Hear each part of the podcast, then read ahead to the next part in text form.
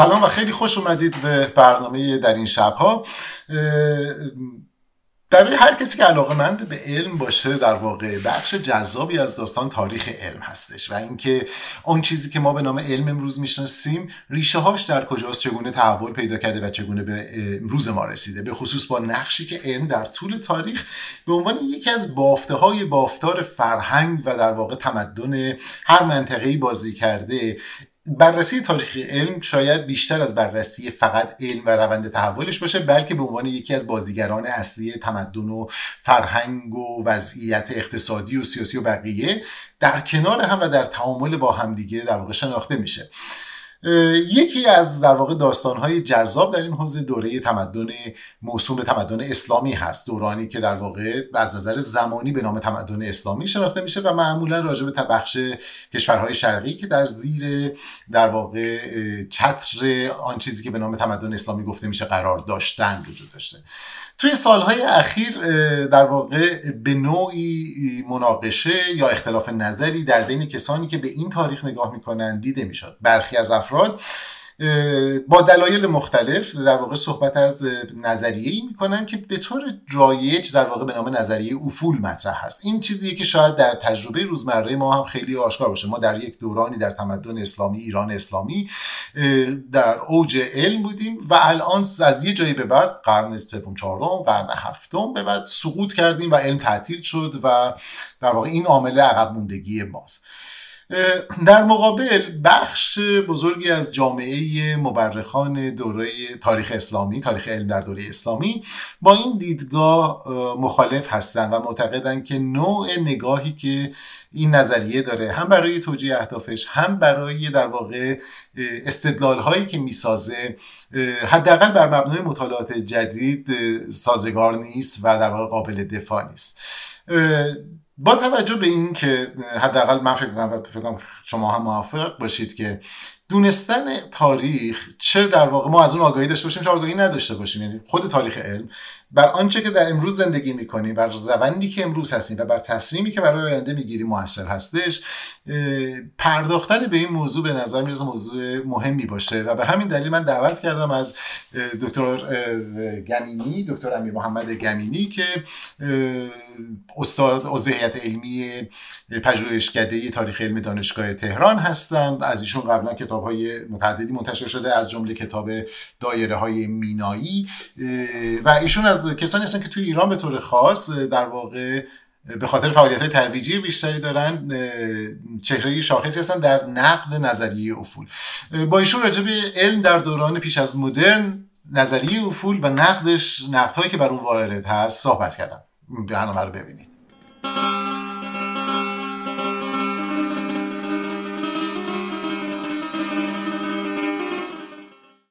دکتر گمینی عزیز خیلی ممنون از اینکه دعوتمون قبول کردی اومدی برنامه در این شبها. احتمالا کلی گرفتاری داری. موضوعی که می‌خوایم راجع صحبت کنیم من تو مقدمه قبل از برنامه یه اشاره کردم. موضوع نظریه افول علم در تمدن اسلامی یا حالا هر چیز مشابهی که اسمشو می‌ذاریم راجع به صحبت می‌کنیم. خلاصه داستان رو به عنوان یه ناظر ناآگاه از جزئیات تخصصی من میگم و بعد شروع کنیم با دو تا مقدمه. یه نظریه قالبی وجود داره. یا قالب که میگم از این نظر که عموم مردم وقتی باش رو میگی باش احساس همدلی می‌کنن. احساس می‌کنن که این تجربه تاریخی رو دارن. و اون اینه که از یه ما در یه دوره پیش از اسلام رو حالا بذاریم کنار. در دوره اسلامی اون چیزی که به نام تمدن اسلامی در حوزه جغرافیایی ایران بزرگ ایران فرهنگی گفته میشه. خیلی از نظر علمی و تمدنی به طور خاص ما راجع به علم و فناوری صحبت می‌کنیم پیشرفته بودیم. و یه جایی توی این فضای اتفاقی افتاد که باعث شد که ما به زوال بره علممون و دوران در واقع تاریخی علممون. حالا میان در واقع توی این نظریه تا جایی که من می‌دونم چندین نقطه می‌ذارم براش. یعنی خودش هم نسخه های مختلفی داره. بعضیا میان در واقع عباسیون رو میگن و در واقع شکست معتزله به نوعی. بعضیا میان در واقع دوره خواجه نصیر رو میگن که قدرت و علم رو به هم پیوست. بعضیا میان جلوتر حمله مغول رو میگن و چیزهای دیگه که حالا راجع صحبت می‌کنیم. و این به نوعی باور عمومی شده که در واقع وجود داره. در بین مورخین علم به طور خاص شما و همکارانتون در واقع گروهی هستین که با این نظر مخالفین به شکل عمومیش کالا راجبی صحبت می‌کنیم قبل از اینکه برسیم که نظریه افولی که شما باش نقد دارین چی هست و بعد چرا باش مخالفین؟ دو سه تا نکته به نظرم مهمه که بگیم. ما وقتی که الان میگیم علم تقریبا درک مشخصی داریم. از یه نظریات فلسفی فرینج که بگذاریم مثلا نسبیگری های افراطی یا آنارشیستا تقریبا می‌دونیم از علم راجع به چی حرف می‌زنیم روش علمی چیه. آدمای علمی فکر می‌کنن می‌دونن دارن چه کار می‌کنن. اما این خیلی جدیده دیگه قرن 18 هم اینطور. اصلا کلمه دانشمند 19 هم کلمه دانشمند به وجود میاد. و اون چیزی که ما الان می‌بینیم من نمی‌دونم که آیا اصلا قابل ارجاع به قبلش هست؟ ما قبل از این دوره مدرن وقتی اساسا راجع به علم صحبت می‌کنیم چی منظورمونه؟ و اینکه این چیزی که به نام علم میدیم امروز یه سری روشهایی وجود داره که بسنجیم که مثلا ما میگیم مثلا کشور فلان پیشرفته است مثلا بر مبنای معیار دو و سه مقایسه می‌کنیم. وقتی داریم راجع پیشرفت مثلا علم در دوره پیش از این دوره مدرن صحبت می‌کنیم آیا چنین معیارهایی رو شما به عنوان مورخ علم دارین یا نه؟ بیا مثلا با همین شروع کنیم علم در دوره پیش از مدرن وقتی شما دارین بررسیش می‌کنید به عنوان مورخ علم یعنی چی؟ به چی میگی علم؟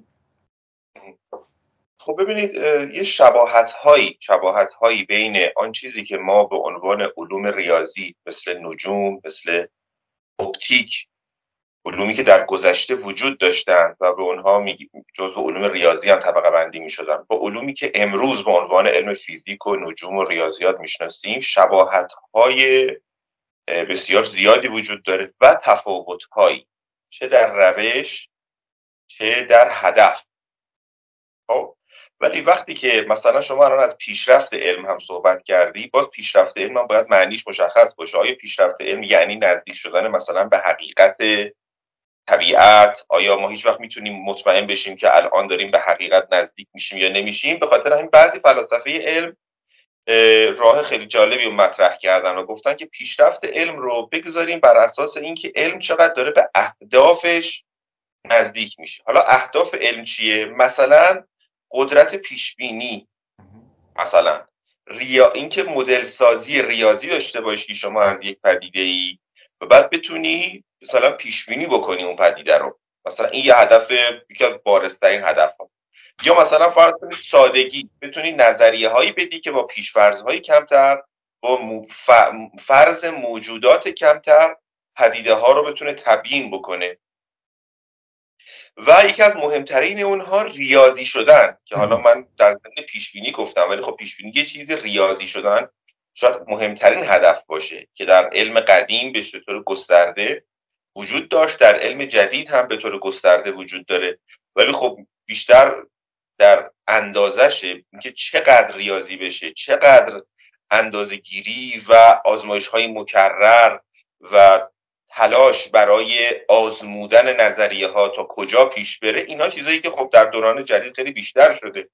اینکه جایی به نام آزمایشگاه وجود داشته باشه آیا این چقدر قابل مقایسه هست با مثلا کارهایی که مثلا ریاضیدانان قدیم در یونان و دوران اسلامی مثلا در علم اپتیک انجام می‌دادن؟ خب علم اپتیک علمیه که جنبه آزمایشگاهی می‌تونه داشته باشه ولی وقتی ما آثار اپتیکدانای قدیم رو نگاه می‌کنیم آزمایش های خیلی کمتری تو کارشون می‌بینیم. بیشتر می‌بینیم که اینها دارن یک نظام ریاضی می‌سازند از اینکه پرتوهای نور یا پرتوهای بسری در برخورد با انواع اقسام آینه ها یا عدسی ها چجوری حرکت می‌کنن چجوری میشکنن. یعنی یک فرایند ریاضی مفصلی رو کار می‌کنن بدون که نیازی مثلا به کار آزمایشگاهی داشته باشن. چون صرفا مفهوم شکست یا مفهوم انعکاس شما داشته باشی می‌تونید بگید که یک آینه مثلا سهموی نور بخوره بهش در این جهت چه شکلی میشه تصویر کجا تشکیل میشه. حتی اگه جنبه آزمایشگاهی نداشته باشه. یعنی می‌خوام بگم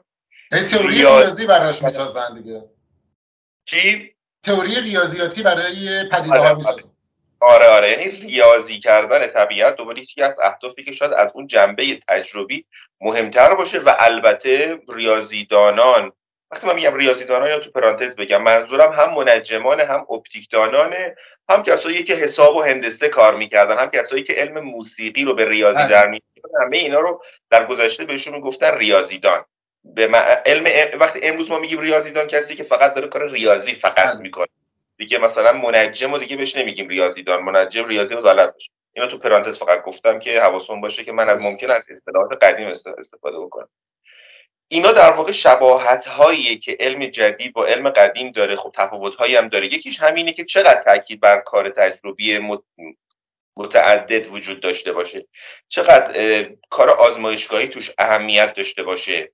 این به معنای نیست که علم قدیم به آزمایش اندازهگیری توجه نمی‌کردن. خب ما می‌دونیم رصدخانه هایی وجود داشته با اون ابزارها موقعیت سیارات رو رصد می‌کردن و بعد از روی اونها پارامترهای مثلا مدل های نجومی که طراحی کرده بودن رو دقیق محاسبه می‌کردن. ولی چقدر رصد می‌کردن؟ با سه تا رس... مثلا یک سیاره رو در سه نقطه از مدارش با فاصله مثلا حدود 120 درجه وقتی رصد می شده بطلمیوس بر اساس همین سه تا رصد مدل سیاره مثلا مریخ یا مشتری رو می ساخته دقت می‌کنین؟ حالا مثلا در مورد ماه چند جای دیگه هم رصد می‌کنه یا در چند نقطه دیگه هم ماه رصد می‌کنه که ببینه که آیا مدلش مثلا دقیق هست نیست. یعنی می‌خوام بگم که تجربه و اندازگیری و آزمایش اهمیت داشته. ولی خب تو علم جدید خیلی معنی متفاوتی پیدا می‌کنه. آزمایش کنترل شده یه چیزیه که واقعا تو علم جدیده که معنا پیدا می‌کنه. و حالا خیلی تفاوت ها و شباهت های دیگه هم ما می‌تونیم بین علم قدیم و جدید بر بشماریم. ولی حالا این یه مقداری فکر کنم که فقط که یه ذره مشخص تر بشه دو تا در واقع نکته کوچیک. یکی اینکه زمانی که بنابراین شما داری می‌خوای برگردی گذشته قبل از دوره مدرن چون کلمات یه گاهگداری ما استفاده مشترک که می‌کنیم کار دستمون میده دیگه. وقتی که برمیگردیم به دوره در واقع پیش از مدرن شما سعی نگاه این درسته؟ یعنی که اصلاح هم کن. که ببینی اون بخشی از روش های کسب آگاهی از جهان حالا هر چی که بوده. که سازوکار شبیه تر به اون چیزی که الان هست این رو به عنوان رد علم حالا تجربه ریاضی در گذشته می‌بینی؟ یا اینکه نه اساسا می‌بینی که تو روش های آگاهی که وجود داشته کدومهاش بر مبنای مدل سازی ریاضی بوده بر مبنای مدل سازی تجربی بوده میگه تو این دوره ما این رو به عنوان علم تعریف می‌کنیم. منظور من مشخصا از این سوال اینه که اگر من می‌خوام بعدشون بریم مقایسه کنیم راجع به افول و فلان داریم راجع به یه چیز حرف می‌زنیم راجع به دو تا چیز حرف می‌زنیم. واقعیت اینه که توی رشته تاریخ علم فقط به اون قسمت هایی که به عنوان علوم ریاضی مثل نجوم و که مثال زدم نمی‌پردازیم. علاوه بر این مثلا ممکنه که به بخش از فلسفه طبیعی در صحبت می‌کنه هم بپردازیم. یعنی این هم جزء رشته تاریخ علمه با اینکه روش ریاضی درش به کار نمیره. صرفا روش اقلانی داره درش به کار میره. همونطور که در مورد علم جدید هم بله. توجه به بادی متافیزیکی علم جدید هم حوزه است از تاریخ علم مدرن بله. یعنی کسی که تاریخ علم مدرن کار می‌کنن فقط در حال کار روی اختر فیزیک و کیهانشناسی و اینا نیست شما اینکه ببینید چه مبادی متافیزیکی تو همین علم مدرن وجود داره جز جزء بهها کار تاریخ علمی می‌تونه شمرده بشه حالا در گذشته ممکن بود این بدنه متافیزیکی که در کنار علم و بستری رو حتی برای علوم ایجاد می‌کرد خیلی پت و و متورمتر بود. ولی خب از انقلاب علمی یکی از گسست های بسیار مهمی که بین علم جدید و قدیم اتفاق افتاد تغییر این متافیزیک از متافیزیک ارسطویی به متافیزیک مکانیکی بود. درست. مکانیک باوری یک, یک گسست بسیار مهمه که در گذشته سابقه نداشته. اگرم بوده هیچ وقت رواج پیدا نکرده. این دوباره که از اون مرزهای مهم در واقع حتی تو نگاه به تاریخ ما به روش شناسی ها نگاه می‌کنیم که چه یه مثال معروفی رو شما یه باری می‌زدید خیلی وقت فکر کنم. داستان جردان برونو که خب معروفه به خاطر اینکه پیش بینی که سیارات فراخورشیدی و حیات در جای دیگه سوزوندنش. و استدلالی بود که خب آره این حرفو زد ولی این به معنایی نبود که پیش بینی علمی کرده چون رویا دیده بود و تو رویاش اینو گفته بود. این رو ما به عنوان در واقع پیش بینی علمی مثلا نمی‌تونیم در نظر بگیریم مگر اینکه مبتنی بر حالا هر نوع روش شناسی که استفاده کردن که در اون دوره رایج بوده این باشه. یه نکته دومم که می‌خواستم قبل از اینکه وارد بحث بشین ازت بپرسم اینه که امروز با تمام دعواهایی که الان وجود داره چون خیلی تو جامعه اجتماعی در واقع مناقشه است در این موضوع اما یه سری روشهایی برای سنجش علم وجود داره. برای مثال چه می‌دونم میان تعداد دانشگاه ها پژوهشگرا پستاک ها نمی‌دونم جوایز نوبل برده شده مقالات منتشر شده ارجاع اینا رو حساب می‌کنن و بعد بر مبنای این پارامترهای علم سنجی مقایسه می‌کنن. دو تا دانشگاه رو دو تا نهاد رو دو تا کشور رو با هم. بنابراین مثلا وقتی ما میگیم که ایالات متحده از نظر علمی پیشرفته تر از مثلا ایرانه می‌تونیم یه سری نشون بدیم که با چه پارامترایی الان می‌خوایم صحبت بکنیم راجع به مقایسه دوران تاریخی و الان چون به همین چسبه آیا و از اون مهمتر حتی بذار اینطوری بگم که مثلا یه تصور قالبی وجود داره از, از بین عموم که خب مثلا در دوران اسلامی در حالی که شرق و به طور خاص تمدن اسلامی مهد علم و تمدن و پیشرفت بود مثلا اروپا در تاریکی و قرون وسطای کامل فرو رفته بود و هیچ اتفاقی نمیافتاد. یعنی اونجا ما چه سنجه هایی رو داریم برای اینکه بگیم که خب این منطقه یا این نهاد در واقع از نظر علمی پیشرفته است یا داره کار علمی تولید می‌کنه؟ با همون تعریف خودش. و به چطور می‌تونیم مقایسه کرد اینا رو چون این نظام الان که نمی‌تونیم بگیم مثلا سیستمی مثل انتشار اینا که به این شکل وجود نداشته. چطور اینا در واقع مقایسه می‌کنیم منظورت سنجه هایی که اون موقع بوده. الان شما به عنوان مورخ علم وقتی که می‌خوای مثلا دوره علم در دوره مثلا چون سلجوقی رو مقایسه بکنی با علم در همون زمان در مثلا حوزه تمدن یونان رو خب قبل از اینکه به سوال جواب بدم توی پرانتز یه دو تا چیز بگم. یکی اینکه وقتی ما میگیم علم در دوره اسلامی لزوما منظورمون این نیستش که اون علومی که توی اون دوره بوده ریشه در دین اسلام بله، داره. صد درصد. در ریشه در علوم یونانی داره و یک خانش خاصی از اسلام در اوایل در قرن سوم و چهارم رواج پیدا کرد که به ترجمه آثار یونانی و رواج این علوم کمک کرد و بعد این علوم رواجش ادامه پیدا کرد. خانش های دیگه هم از اسلام وجود داشت که مخالف اون بودن آره. بیشتر نگاه نگاهمون به نگاه دوره تا زمانی هست بیشتر از اینکه منشأش قطعا منشأ رو راجعش صحبت می‌کنیم آره دیگه. دوم اینکه خب همون دورانی که ما بهش میگیم مثلا دوران طلایی علم در جهان اسلام قرون میانه مسیحی اونها میگه امروزه ازش نمیگن دوران تاریک و بله. جمود و این. اونها مشغول تولیدات فکری کلامی بودن بخش زیادشون یعنی ما متفکران مهمی در کلام مسیحی داریم که کلی حرفات زدن کلی مباحث منطقی و فلسفی مطرح کردن. که ممکن بوده که آهسته آهسته بعد رنگ و بوی ارسطویی هم پیدا می‌کنه و اینا این بستگی به معیار ما داره که بگیم چی تاریکه چی تاریک نیست. ولی وقتی ما, این معیارها رو کنار بذاریم دیگه این اسما رو نمی‌تونیم اینا. خب حالا پرانتز بسته بریم به سوال شما.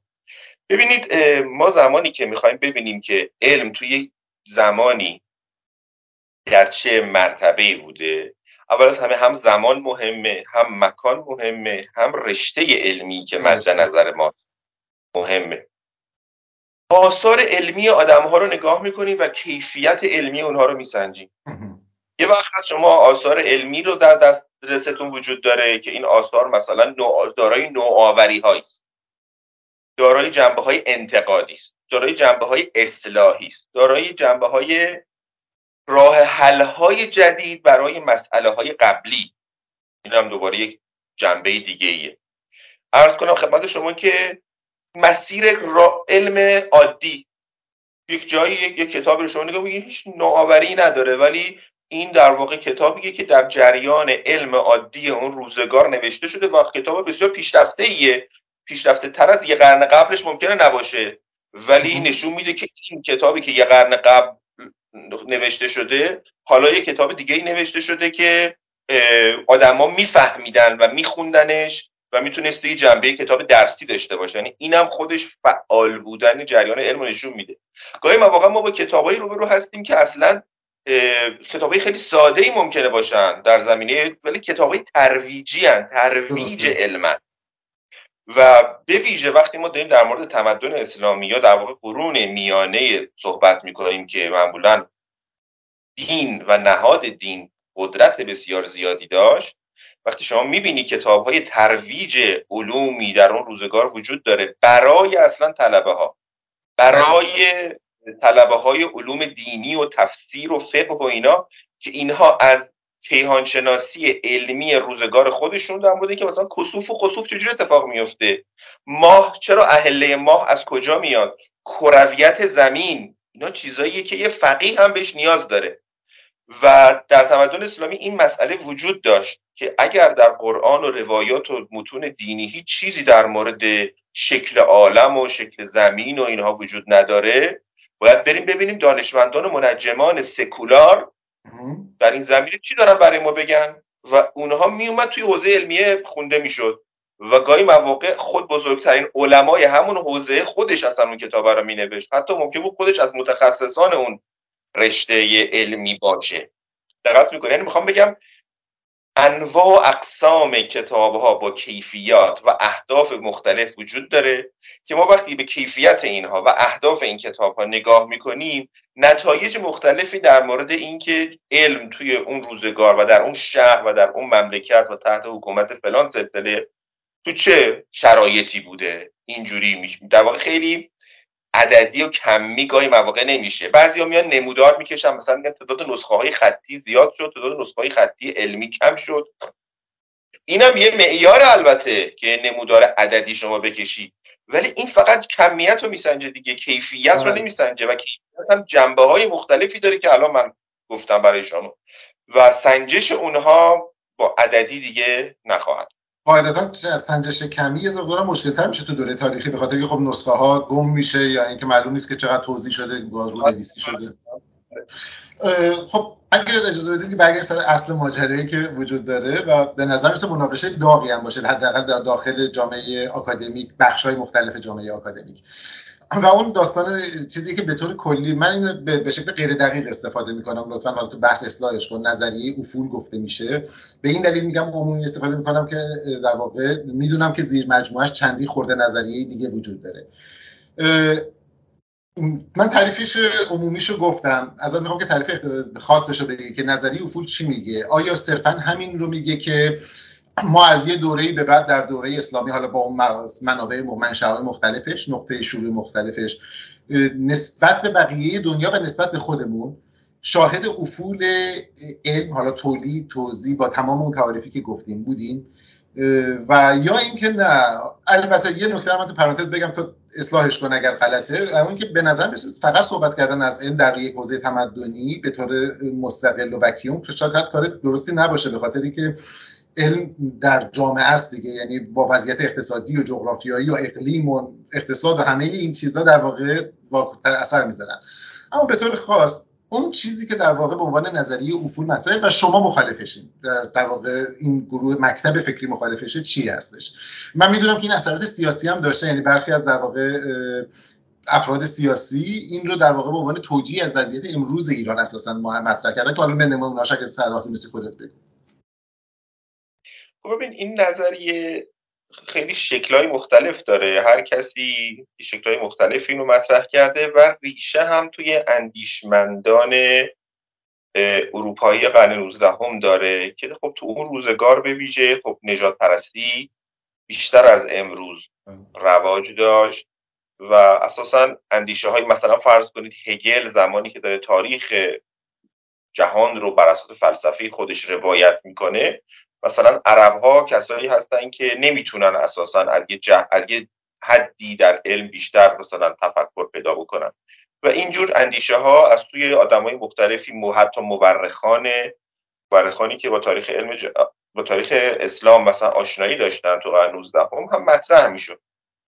و این اندیشه ریشه نجات پرستانه داشت. ولی بعد آهسته آهسته که غرب اون دوران نجات پرستانی خودش رو طی کرد و نیمه دوم قرن بیستم بعد از جنگ های جهانی که دوران پاکسازی اینجور اندیشه ها در غرب بود اتفاقا شرقی ها به نظرشون اومد که حالا این نظریه به درد خودشون می‌خوره و می‌تونن ازش استفاده بکنن برای مثلا توجیه وضع موجود و انداختن تقصیرها به گردن افراد مختلف.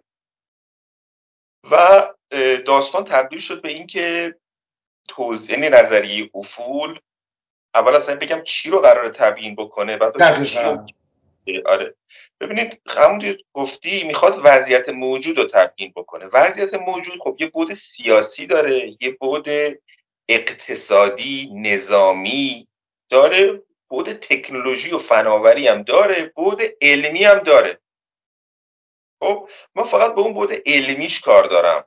درسته. در حالی که نظریه می‌خواد همه اینا رو تبیین بکنه. می‌خواد بگه چرا لحاظ مثلا سیاسی ما مثلا شرقی ها ضعیف ترن چرا لحاظ فناوری ضعیف ترن مثلا؟ حالا خود این نظریه چی میگه؟ حالا باید ببینیم که این نظریه می‌تونه بله. این موارد رو مثلا تبیین بکنه اصلا یا نه. یعنی بخش مسئله بخشی از مسئله اینه که اصلا این نظریه درستم باشه بخشی از چیزایی که می‌خواد تبیین بکنه رو نمی‌تونه تبیین بکنه. این نظریه شکل مختلف داره البته. ولی شکلش اصلیش اینجوریه که حالا علم یا تمدن فرهنگ حالا هر کدوم از این اسمهای مثلا مهم تاریخی در تمدن اسلامی در یک دورایی به شکوفایی رسید که به ویژه قرن سوم و چهارم هجری قمری بود و از قرن پنجم رو به افول رفت و در قرن ششم دیگه کاملا نابود شد. حالا بعضی ها به که بگن در قرن پنجم شروع شد میگن قرن ششم شروع شد. بعضی میگن قرن هفتم شروع شد. دیگه یا مثلا بستگی به عللی هم که برای این برمیشمرن داره. معمولا دو تا علت اصلی رو براش برمیشمرن یکی علت نظامی که مثلا حمله مغولان و بعد تو قرن بعدش ترکان به ایران و میان کتابخانه ها رو آتیش دادن به علم و دانش توهین کردن و علم و دانش از در جهان اسلام در ایران مثلا از بین رفت. یا اینکه تقصیر رو میندازن گردن نوع متفاوتی از کلام اسلامی از الهیات اسلامی به نام الهیات اشاعره. بله. اشاعره اینها ضد عقل بودن ضد تفکر و فلسفه بودن و با این مسیری که اینها شروع کردن گفتن که علم و دانش اصلا حرام است باید بی ارزشه و باید بین بره و این دوتا عامل این در واقع تقابل معتزله و اشاعره است که گفته میشه که نمی‌دونم در جای معتزله عقب نشینی کردن. بله دقیقا. این دوتا اومد معتزله اشاعره اومدن و با حرام اعلام کردن و تقبیح فعالیت علمی اون رو در جهان اسلام از بین بردن این دوتا علت رو وقتی برمیشمارن بر اساس این علل زمانهای مختلفی رو به عنوان آغاز دوران افول مطرح می‌کنن خب. بعد حالا این نظریه فرض بکنید اگر بخواد پیشرفت تکنولوژیکی غرب رو مثلا تبیین بکنه بگه غربی ها چون که چون ما در شرق علم از بین رفت دیگه ما به اون پیشرفت فناورانه ای که غربی ها بهش رسیدن نرسید خب سوال اینه که اساسا مگه علم رایج در دوره اسلامی علم معطوف به تولید تکنولوژی و فناوری بود مگه؟ دقت می‌کنین یکی از جنبه های بسیار مهم علم جدید در اروپا همین مکانیک باوری بود. متافیزیک مکانیک باوری اومد بستری شد برای فیزیک جدید برای علم جدید. و این متافیزیک متافیزیکی بود که راه رو برای استفاده از علم برای تولید ماشین ها و از کنم که ابزارالات فناورانه باز می‌کرد. دقت می‌کنید و این باعث شد که علم غربی بتونه تولید تکنولوژی بکنه و تولید تکنولوژی تحولات بسیار مهم سیاسی اقتصادی اجتماعی تو غرب ایجاد کرد. در حالی که خب علم جهان اسلام که اصلا این شکلی نبود.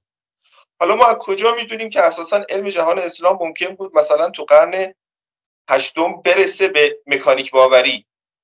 نمی‌دونیم که. اصلا مسیر علم در جا... علم مسیر علم رو که ما هیچ وقت نمی‌تونیم پیش بینی بکنیم. همونطور که مسیر تاریخ رو ما نمی‌تونیم پیش بینی بکنیم.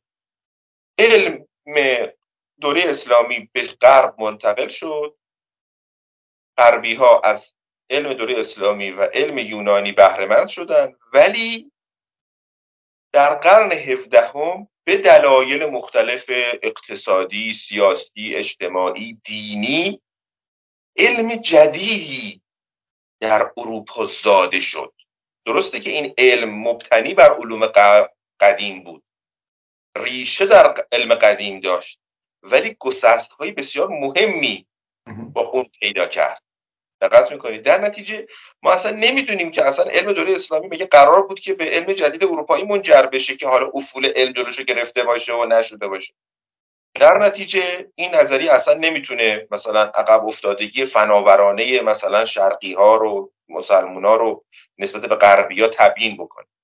یا فرض کنید مثلا در مورد مثلا اندیشه سیاسی خب تحولات سیاسی که در غرب اتفاق افتاده پیشرفت های فرهنگی و سیاسی و اجتماعی که اونجا بوده ریشه های بسیار متعددی داشته. دقت می‌کنی؟ و اینطور نیستش که صرفا افول علم مثلا باعث شده باشه. شما حالا حتی خود علم رو نگاه بکنید. بله. خود علم جدید اروپایی مثلا نظریه خورشید مرکزی. ما کجا می‌دونیم که علم دوره اسلامی بعد از چند قرن به نظریه خورشید مرکزی لزوما می‌رسید؟ یا حالا بگیم که افول علم باعث شد که ما نرسیم و اول اروپایی به این نظریه برسن. ما که نمی‌دونیم. در نتیجه ما اصلا این نظریه افول تبیین کننده وضع امروز ما و غرب تفاوت در واقع وضع شرق و غرب نیست اساسا. اصلا تبیینگر نیست حالا چه درست باشه چه غلط باشه. حالا جدا از این که هم نظریه غلطه هم عللی که داره برمیشماره غلطه. یعنی نه غزالی باعث غزالی و اشاعره باعث افول و نه اصلا علم افول کرده کرد توی اون دو روزگار و نه اصلا مغوله ها دشمن علم بودن. همه اینا همش غلطن در غلط اینو من یه مقدار خارجش بیشتر صحبت کنم ولی تا اینجا می‌خوام برای که مشخص بشه اینه که در واقع یه نقد پس اساسی که به این نظریه وجود داره در واقع در تلاشیه که داره توصیف می‌کنه برای وضع امروز سیاسی اجتماعی فرهنگی امروز ما. که میاد میگه که آقا جان ما از یه دوره به یه دلیلی که حالا گفتی علم شروع کرد افول کردن در اسلام که اگر اون اتفاق نمیافتاد ما ادامه می‌دادیم می‌رسیدیم اینجا که غربی ها هستن زودتر هم می‌رسیدیم برای وضع جامعهمون بهتر می‌شد. اینو شما میگید که حتی برفرض درست بودن ما نمی‌تونیم از یک روند حالا اولا پیش بینی کنیم که علم اینجا می‌رسید ثانیا حتی اگر هم می‌خواست برسه این دلیل وضعیت سیاسی اجتماعی نیست. اینا با هم در تعامل بودن چیزهای مختلفی نقش بازی کرده اما این درست بود من چیزی که گفتم دیگه جنبندی درست بله، بله. آره. خب اما فراتر از این من خب برم سراغ اصل ماجرا اون نکته دوم که گفتی به نظرم خیلی نکته مهمیه به خاطری که دوباره فارغ از اینکه از این چه کاربرد سیاسی گرفته میشه چه نتیجه گیری سیاسی می‌خوام بکنم برای توجیه وضع موجود اینو بذاریم کنار اما حداقل بر مبنای دانش عمومی که ما داریم احساس می‌کنیم فارغ از مقایسه فارغ از اینکه علم اگر چه, چه می‌شد به کجا می‌رسید اینو بذار کنار. ولی به نظر می‌رسه تو نگاه به تاریخ با اطلاعات عمومی یه دوره رو مشاهدش هستیم که به قول تو شکوفایی وجود داشته یعنی که مسائل علمی رشد داشته جامعه از نظر جامعه که نباید بگیم. نهادهای علمی یا افراد علمی بیشتری رو می‌دیدیم. از یه جایی به بعد حداقل می‌تونیم بگیم تکسر نامهایی که می‌شناسیم یا چیزهایی که به ما رسیده یا ما به شکل عمومی شناختیم کاهش پیدا کرده. و حالا برای آدم غیر متخصص شاید این به نوعی بیانگر اون افول باشه. یعنی دوره اسلامی تو دوره اوجش دوره تمدن اسلامی منظورم من اصلا منظورم دین اسلامی نیستش دیگه. چون می‌دونیم که دانشمندای دیگه هم بودن دیگه. یهودی ها بودن مسیحی ها بودن و بقیه. توی یه دوره ای توی این ناحیه جغرافیایی ما از لحاظ علمی داشتیم کار می‌کردیم. کارامون هم خوب بود. وقتی مقایسه می‌کردیم با بقیه. از یه جایی به بعد دیگه یا کار نکردیم یا کارامون بقیه سرعتشون بیشتر شد یا چیزی. اینجا اونجاییه که در واقع خیلی از مردم شاید در واقع همدلی بکنن با این نظریه. افول بدون که وارد جزئیاتش بشن به خاطر میگه خب اون موقع ابن سینا داشتیم خیام داشتیم فلان داشتیم. پس کوشن دوره صفویه چرا کم شدن؟ چرا دوره اصلا دیگه بعدش نداریم؟ پس فرزندان ابن سینا چیکار می‌کنن الان؟ اینو می‌تونی بهمون بگی که در واقع اولا این درسته یا نه؟ چون گفتی که یه جا گفتی که اساسا افولی اتفاق نیفتاده.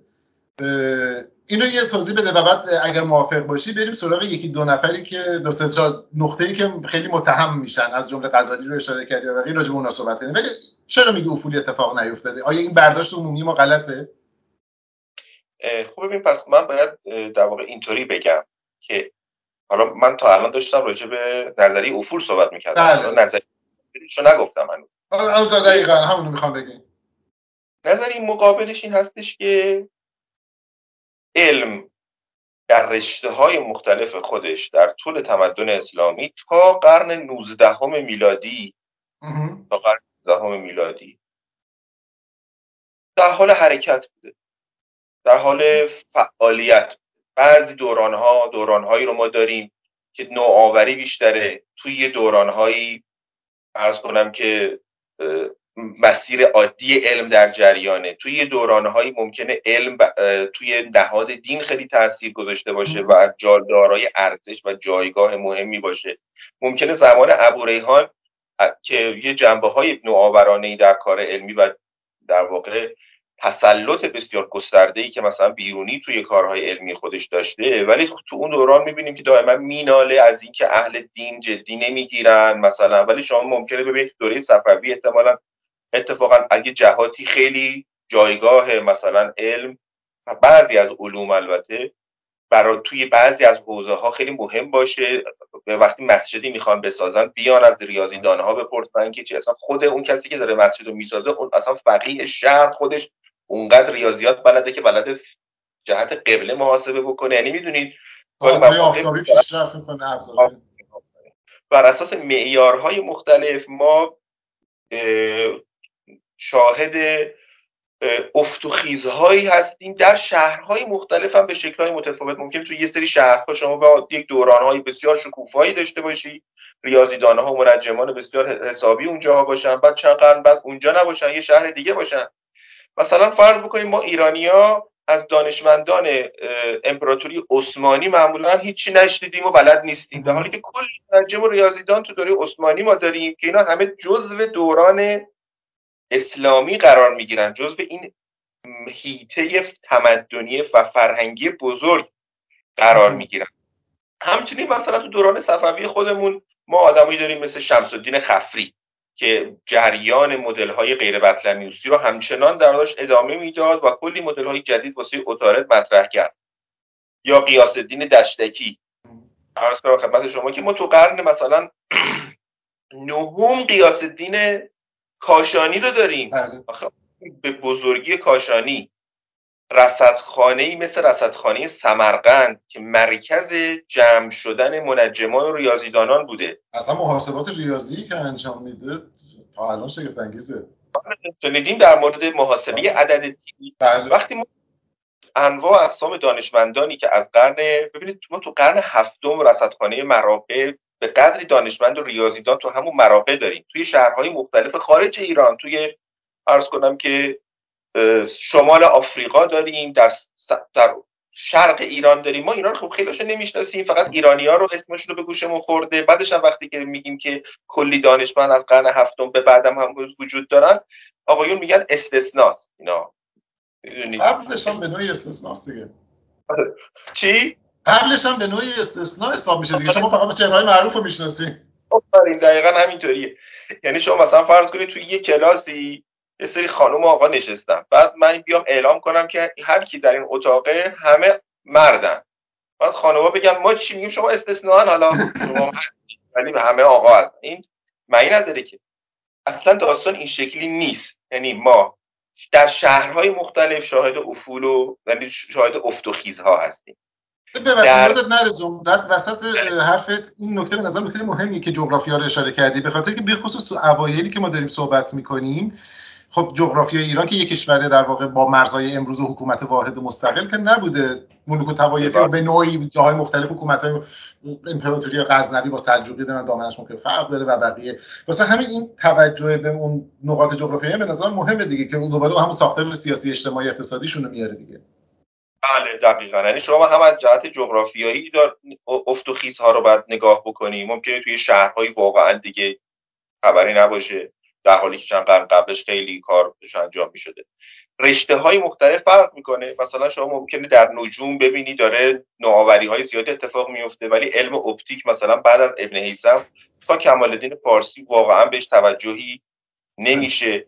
ممکنه راجب علم موسیقی صحبت می‌کنی. موسیقی منظورم نواختن نیست منظورم موسیقی ریاضیه که بوده که حالا یه شباهت به آکوستیک امروز داشته ولی موج رو نمیشناختم. و رشته های مختلف علمی مثل مثلا پزشکی که حالا به حال چند تا شکل مختلف از پزشکی وجود داشته چشم پزشکی خودش جریان بسیار مفصل جدایی بوده از پزشکی مثلا رایج ابن سینایی پزشکی زکریای رازی و جریان کار زکریای رازی. یعنی ما توی رشته های مختلف در دوران های مختلف و گستره جغرافی های مختلف شاهد افت و خیزی تا قرن 19 هم تا قرن 19 هم این مسیر ادامه پیدا می‌کنه که با ورود علوم جدید هست که علم جهان اسلام افول می‌کنه و نابود میشه به خاطر اصلا مفهوم جدیدی وارد میشه دیگه یعنی بله، بله. علم جدید که وارد میشه توی اون دوران چه در دوران قاجار به ایران چه در بله. دوران عثمانی به ترکیه امروزی وارد میشه و چه از خب از قبل از قرن 19 هم توی امپراتوری گورکانی انگلیس ها میان به هندوستان. خب هندوستان خیلی زودتر شاید. یعنی هندی ها و ترک ها خیلی زودتر از ما ایرانی ها با علم روبرو بله. شدن دلایل جغرافیایی و به دلایل مختلف. ما یه مقدار دیرتر تو قرن 19 هم برام اتفاق افتاد. ولی خب به امپراتوری عثمانی اونم تا عرض کنم تا اوایل قرن 20 هنوز امپراتوری عثمانی وجود داشت. و این جریان علم قدیم با در مواجهه با علم جدید دیگه آهسته آهسته کنار گذاشته شد. بخش های از علم قدیم که با علم جدید سازگار بود حفظ شد. بخش های از علم قدیم که در فهم علم جدید کمک می‌کرد. مثلا فرض کنید کتاب نجومی مثلا اولین کتاب نجومی که به زبان فارسی در ایران ترجمه شد کتابی است که عرض خدمت شما که میرزا مسعود انصاری وزیر خارجه دوران فتلی شاه در وسط جنگ های ایران و روس یک کتابی از فرانسوی به فارسی ترجمه کرد. با شما کتابی که می‌خونی می‌بینید چقدر اصطلاحات نجومی قدیم توی این کتاب به کار رفته. چه می‌دونم شما باید استوا معدل و نهار عرض کنم که از مفهوم بیزی می‌خوای مثلا صحبت بکنی مثلا می‌خوای از چه می‌دونم مفهومی مثلا مثلا اون وسط هم باید اشتباهاتی هم وجود داره. مثلا اصطلاحی که برای پارالاکس باید ترجمه می‌کرده باید اختلاف منظر میذاشته اشتباه کرده یه کلمه دیگه گذاشته اختلاف منظر رو گذاشته واسه یه مفهوم دیگه. آره یعنی در واقع اینجا اینجا اشتباهی بوده که مترجم کرده در حالی که می‌تونسته از همون مفهومی که وجود داشته مثلا استفاده بکنه. یعنی علم این سنت علمی کمک می‌کرده به اینکه یه آدمی بیاد یه کتاب نجوم جدید رو ترجمه بکنه و یه آدمی که نجوم قدیم بلده این کتاب رو میخونده میفهمیده وقتی توش می‌گفته معدل نهار می‌گفته دایره البروج میفهمیده اینا یعنی چی؟ کاملا لازم بوده شما یعنی انقطاعی وجود نداشته که نتونه الکم بشه به نوعی در تعریف این ماجرا. یعنی شما تا علم قدیم و بلد نباشی تا هندسه اقلیدوسی ندانی نمی‌تونی یه کتاب درباره نجوم کوپرنیکی یا نجوم کپلری بخونی. چون مفهوم مثلا بیزی که در گذشته بهش می‌گفتن قطع ناقص شدم قطع مکافی. حالا اصطلاحشو فراموش آره. اصطلاحی که به کار می‌رفته این اصطلاح در کتاب کتب مخروطات از زمان آپولونیوس یونانی وارد جهان اسلام شده بوده. ریاضیدانان جهان اسلام با این با مخروطات آشنایی داشتن. حالا وقتی که کپلر میاد میگه فلان قانون دو اول و دوم قابل فهمه چون بر اساس ریاضیات قدیم این در واقع ساخته شده. بعد حالا میگه اینجاهاش باید تغییر بدیم اینجاها تغییر بدیم. مثلا مفاهیم در ریاضیات مثل لگاریتم وارد میشه. خب یکم قبل از اون مثلا محمد باقر یزدی داشته فعالیت ریاضی نوآورانه می‌کرده. ما اگه اسم محمد باقر یزدی به گوشمون نخورده یه دلیلش اینه که خب پژوهشگران تاریخ علم کار نکرده بودن. تازه الان دارن کار می‌کنن در مورد بعضی مباحث. معمولا هم مورخان اروپایی علاقه من بودن که همیشه قدیمی ترین ها رو کار بکنن. درسته. هرچی مثلا پژوهش یک دانشمندی قدیمی تر بوده معمولا جذاب تر بوده برای مورخان. چون مثلا به حال یه ریشه ها رو شناسایی می‌کنه خب همین خودش باعث شده که بسیاری از دانشمندان جدیدتر شناسایی نشن و شناخته نشن. پس در واقع حرف ما البته این نظر فکر نکنید نظریه منه مثلا الان من مطرحش کردم و این نظریه که الان مورخان علم جهان اسلام همچین نظری دارم مثلا پروفسور رجب بله. از دانشگاه مگیل من اولین بار ایشون رو دیدم که سر این موضوع یهو اومد یه مقاله نوشت در جواب به استیون واینبرگ. بله. اسم کوچیک واینبرگ استیون بله، آره. فیزیکدان نوبلیست قرن بیستم که اومده خب واینبرگ آدمیه که دوست داره در زمینه تاریخ علم کتاب بنویسه. و خب معمولا کیفیت لازم و لحاظ تاریخ نگاری رو نداره. ما زیاد متاسفانه دانشمندا دوست دارن تاریخ علم بنویسن و معمولا خیلی موفق نیستن. و خب بعد تو اون کتابش مثلا در مورد افول علم بعد از غزالی صحبت کرده بود. از قرن 56 به بعد می‌گفت علم در جهان اسلام. افول کرد و بعد پروفسور رجب اومد یه مقاله نوشت که خیلی عجیبه که صبح از خواب پاشی ببینی یه فیزیکدان نوبلیست داره میگه که علم در قرن هفتم هجری اصلا وجود نداشته ولی تو کارت اصلا پژوهش درباره نسخ خطی نجومی تو قرن هفتم هجریه مثلا دارم لینک در واقع مقاله دکتر رجب در واقع بذارم توی description که دوستان اگه خواستم بخونن اونو بذار هم ترجمه فارسیش هست آقای آره. دکتر بهلول داده هم می‌تونیم اصلا انگلیسیش هم بذاریم آره. و خب این باعث شد که منم فکر بکنم که خب ما تو محیط ایران هم لازم هستش که این مسئله رو تذکر بدیم. یعنی مثلا فرض کنید اگر دکتر منصوری عزیز که فیزیکدان بزرگی در مملکت ما هستن و مثلا همتای دکتر مثلا واینبرگ بگیریم در ایران که هم مثل واینبرگ فیزیکدان خوبیه هم مثل واینبرگ دوست داره در زمینه هایی که متخصص نیست اظهار نظر بکنه خب چه اشکالی داره که حالا منم که مثلا در ایران دارم کار تاریخ علمی می‌کنم و اتفاقا بیشتر از همه هم به همکاره پروفسور رجب و اینها کار دارم منم بیام یه چیزی بنویسم مثلا در این زمینه و اظهار نظر بکنم و سعی بکنم که یه مقداری تو این زمینه اطلاعاتی به مخاطبان بدم. دکتر یه در واقع سوال قبل از اینکه وارد جزئیات یه ذره بیشتر بشیم توی بین مورخان تاریخ علم دوره اسلامی که الان نظریات مختلف دارن نمی‌دونم اجماع میشه گفت بهش. اجماعی وجود داره سر این قضیه یا نه؟ یا اینکه شکاف مناقشه وجود داره؟ یعنی این مسئله ای که نگاه به دوران افول به عنوان چیزی که به عنوان نظریه افول گفته میشه. نقدش ردش یا قبولش آیا اساسا مورد مناقشه است بین جامعه متخصصان تاریخ علم دوره اسلامی یا نه؟ یه در واقع اجماعی وجود داره. و یه تعداد اندکی در واقع در حاشیه وجود دارن. الان منظورم ها توی دوره قبل تغییر داشته. الان می‌خوام بدونم که وضع جامعه آکادمیک چجوریه توی نگاهش. الان من در نظرتون شکافی وجود نداره. الان به نوعی نزدیک به اجماع شدن دیگه. آره ولی ممکنه که توی جزئیاتی با هم اختلافاتی داشته باشن. بعض مورخا مثلا یهو بگن که مثلا از قرن 11 هم مثلا. بعد هجری البته منظورم. بله. نه خبری نبوده یکی مثلا ممکنه که اظهار نظرهایی وجود داشته باشه که توی بعضی جزئیات با هم اختلافی داشته باشن. ولی کسی رو من از میان پژوهشگران حرفه‌ای تاریخ علم در جهان اسلام سراغ ندارم که معتقد باشه که مثلا علم در از قرن هفتم در جهان اسلام افول کرد تموم شد رفت. درست.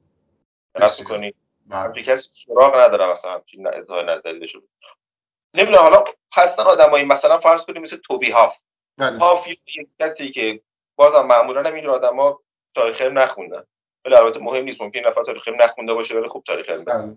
مثلا او در کتابی که نوشته و تو ایران هم ترجمه شده او مثلا دوست کسایی که فکر می‌کنه علم خب بعد چون داره حرفه‌ای به این موضوع می‌پردازه به حال به حال صاحب نظری است دیگه. ولی من می‌بینم که همیشه دست کم گرفته میشه از سوی پژوهشگران حرفه‌ای و جدی تلقیش نمی‌کنن و ولی به هر حال کسی هم تو جهان توی جهان جمع های آکادمیک کسی رو تحریم نمی‌کنه. نه نه. منظور من اجماع در واقع نسبت به برداشت نگاه هست. نه قطعا تحریم نیستش. آره. یه دو تا دو تا نکته کوچولوی دیگه اگر موافق باشین نه چندان کوچولوی دیگر راجع صحبت بکنیم. یه اشاره کردی به اینکه به, به نظر می‌رسه که در واقع بنابراین ما توی این دوره بر مبنای نظراتی که شما داریم در واقع مکتب فکری داره اینه که ما با تحول علم مواجه بودیم بعد در, در واقع انحطاطی نبوده به اون معنا حداقل تا اون نقطه ورود علم جدید بلکه تحولاتی بوده که علم در بستر جامعه خودش در مواجهه با فرهنگ و نظام و اقتصاد و بقیه چیزا بالا و پایین داشته در جاهای مختلف. می‌رفته میمده و در نهایت با ورود علم مدرن به نوعی مغلوب شده. به خاطر اون بهتر می‌تونسته بقای پدیدی رو توجیه کنه. کارآمدتر بوده برای هدفش. اما یه سری چیزایی رو بعضی اشاره می‌کنن مبنی بر اینکه خب ببینید اینها نشانه های اینه که به هر دلیلی توجه به علم در جامعه ما کم شده. مثلا شما اشاره کردی که توی اون دوران شکوفا دور دور کلمه شاید درست نباشه بگم. توی دوران ابتدایی دورانی که عموما به شکوفای اسلام می‌دونه قرنهای 3 و 4 و اینا روحانیون دینی مثلا در حوزه ها متنای علمی روز رو میخوندن مثلا کیهانشناسی که میخوندن متن کیهانشناسی روز بوده. آنچه که اون زمان مرز دانش بوده. اما مثلا الان اگه نگاه کنیم خیلی از متون علمی که در حوزه ها خونده میشه متنای مثلا هیئت بطلمیوسی قدیم هست. یعنی الان مرز دانش نیست. حالا یه سری ممکنه ادعا بکنن که اساسا الان دیگه لزومی نداره به خاطر اینکه تخصصی شده اون زمان عالم قرار بود که بدونه الان لازم نیستش. اما آیا دلیلی رو شماها می‌بینید در پشت ماجرا که چرا؟ اول قبول داریم که فارغ از داستان افول به طور خاص توجه جوامع اسلامی به مسئله علم توی دوره کاهش پیدا کرده یا نگاهشون به علم. آیا یا اینکه این هم نوعی تصوری که ما داریم؟ و دوم اگر قبول داریم فکر می‌کنید که دلیلش چی بوده؟ من اول فکر می‌کنم که خب ما از دوران قاجار وقتی که معلوم شد که علمی به نام علم جدید غربی وجود داره که خیلی بهتر از علم ماست در اون روزگار خب سیاستمداران چه سیاستمداران چه اهل علم چه ریاضیدانان عادی شروع کردن رفتن زبانهای فرنگی این زمینه کار کردن. و اتفاقا یکی از موضوعاتی هم که من دارم الان روش کار می‌کنم بازخورد علما تو دوره قاجار علوم جدید به ویژه نجوم خورشید مرکزی هست. خب این نکات جالب اینه که ما شاهدیم که هیچ کدوم از علمای اصولی به ویژه علمای اصولی شیعه مخالفت چندانی با علم جدید نکردن با نجوم جدید. یعنی حالا من بیشتر حالا تمرکزم رو نجومه. بله. یعنی حتی شما مثلا می‌بینی که نظریه تکامل موقعی که مطرح میشه و میاد تو جهان اسلام یه آدمی هست مثل محمد رضا نجفی اصفهانی که از علمای حوزه علمیه کربلاست و میاد یه رساله می‌نویسه می‌بینی که چقدر خوب رفته تا حدی که می‌تونسته نظریه تکامل داروین یه بله. نظریه که ما نداریم تو علم که حداقل در ظاهر و اومده میگه که نه این نظریه تا اینجاشو من قبول دارم تا اینجاشو قبول ندارم. به این دلایل مثلا سعی می‌کنی سه دلایل علمی پیدا بکنی که مثلا من تکامل انسان رو نمیپذیرم ولی تکامل جانداران رو میپذیرم مثلا با دینم تعارض نداره. توی دوران ناصری تو کل دوران ناصری ما تا الان حالا ممکنه پیدا بشه ولی رساله ای نداریم شاهدی نداریم. که علمای اصولی اومده باشن مثلا تکفیر کرده باشن. باشن آقا هر کسی به خورشید مرکزی دینش در دینش خلل وارد شده.